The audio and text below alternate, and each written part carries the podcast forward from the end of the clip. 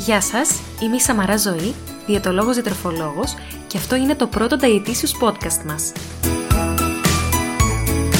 Μια σειρά από σύντομα επεισόδια podcast που θα σας κρατήσουν συντροφιά από πρώτη έως εικοστή τέταρτη Δεκεμβρίου. Επειδή τα Χριστούγεννα είναι η αγαπημένη μου γιορτή, αποφάσισα να περάσουμε αυτές τις εικοσιτέσσερις ημέρες μαζί, μιλώντας για το αγαπημένο μου θέμα, δηλαδή για τη διατροφή. Ελπίζω να τα βρείτε ενδιαφέροντα. Γεια σας και καλώς ήρθατε σε ένα ακόμη επεισόδιο του Dietitious Podcast μας. Στο σημερινό επεισόδιο θα ασχοληθούμε με τη συχνότητα των γευμάτων. Είμαι σίγουρη ότι έχετε ακούσει πάρα πολύ συχνά την έκφραση να τρώμε μικρά και συχνά γεύματα ώστε να αυξήσουμε τον μεταβολισμό μας και να μας βοηθήσουν στο να χάσουμε κιλά. Τι ισχύει όμως σχετικά?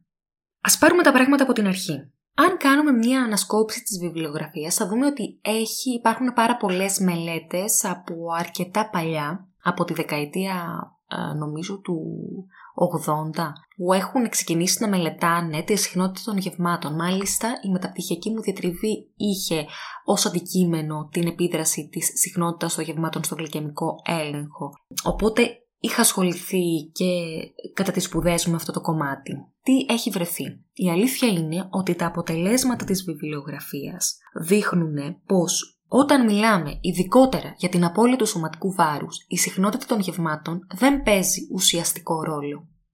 Και αυτό γιατί, γιατί το α και το ω στο θέμα της απώλειας σωματικού βάρους, όπως το έχουμε πει σε πάρα πολλά επεισόδια podcast μας, είναι το θερμιδικό έλλειμμα.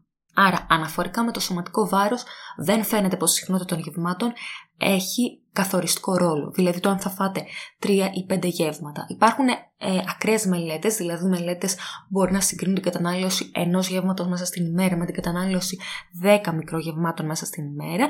Εκεί πέρα μπορεί να φανεί μια απειροελάχιστη, αλλά μη στατιστικά σημαντική διαφορά. Οπότε, στα πλαίσια αυτά, πάντα μας ενδιαφέρει η θερμιδική πρόσληψη. Μάλιστα, η Ευρωπαϊκή Εταιρεία που μελετάει την παχυσαρκία, η ι έι ες ο, λέγεται αν την αναζητήσετε στο ίντερνετ, αυτά είναι το, τα αρχικά της. Τι μας λέει, ποια είναι η επίσημη οδηγία της? Η επίσημη οδηγία της είναι να τρώμε σε απάντηση του αισθήματος της πείνας μας και να σταματάμε σε απάντηση του αισθήματος του κορεσμού μας, δηλαδή να ακούμε το σώμα μας. Έτσι θα πετύχουμε ένα υγιές σωματικό βάρος. Αυξάνεται όμως ο μεταβολισμός μας όσο αυξάνουμε τη συχνότητα των γευμάτων μας? Όχι, δεν φαίνεται από τη βιβλιογραφία κάτι τέτοιο. Αυτός ο ισχυρισμός είχε γίνει με βάση την θερμογένεση λόγω τροφής, δηλαδή της ενέργειας, με βάση την ενέργεια που καταναλώνει το σώμα μας για να πέψει την τροφή του. Ωστόσο, αυτό δεν φαίνεται να παίζει καθοριστικό ρόλο στην αύξηση του μεταβολισμού μας και των καυσεών μας μέσα στην ημέρα.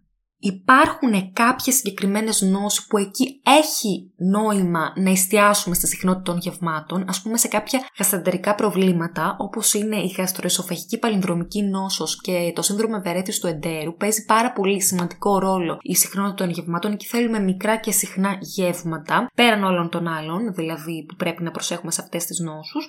Καλό είναι να προσέχουμε και την συχνότητα των γευμάτων, παίζει όντως καθοριστικό ρόλο στην καλύτερη ποιότητα ζωής των ασθενών.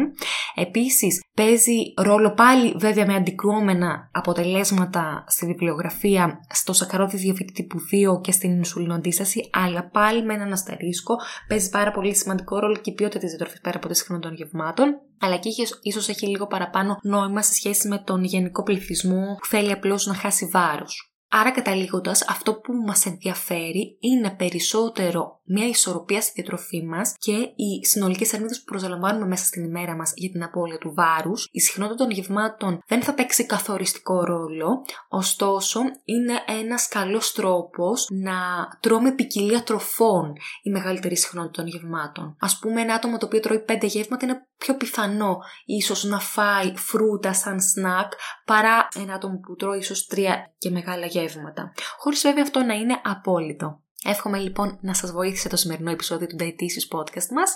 Μπορείτε να ακούτε τα Dietitious Podcast μας στο Spotify, Apple Podcasts, Google Podcasts και Simplecast και εμείς θα τα πούμε αύριο με ένα επόμενο επεισόδιο του Dietitious Podcast μας. Ευχαριστώ πολύ. Γεια σας.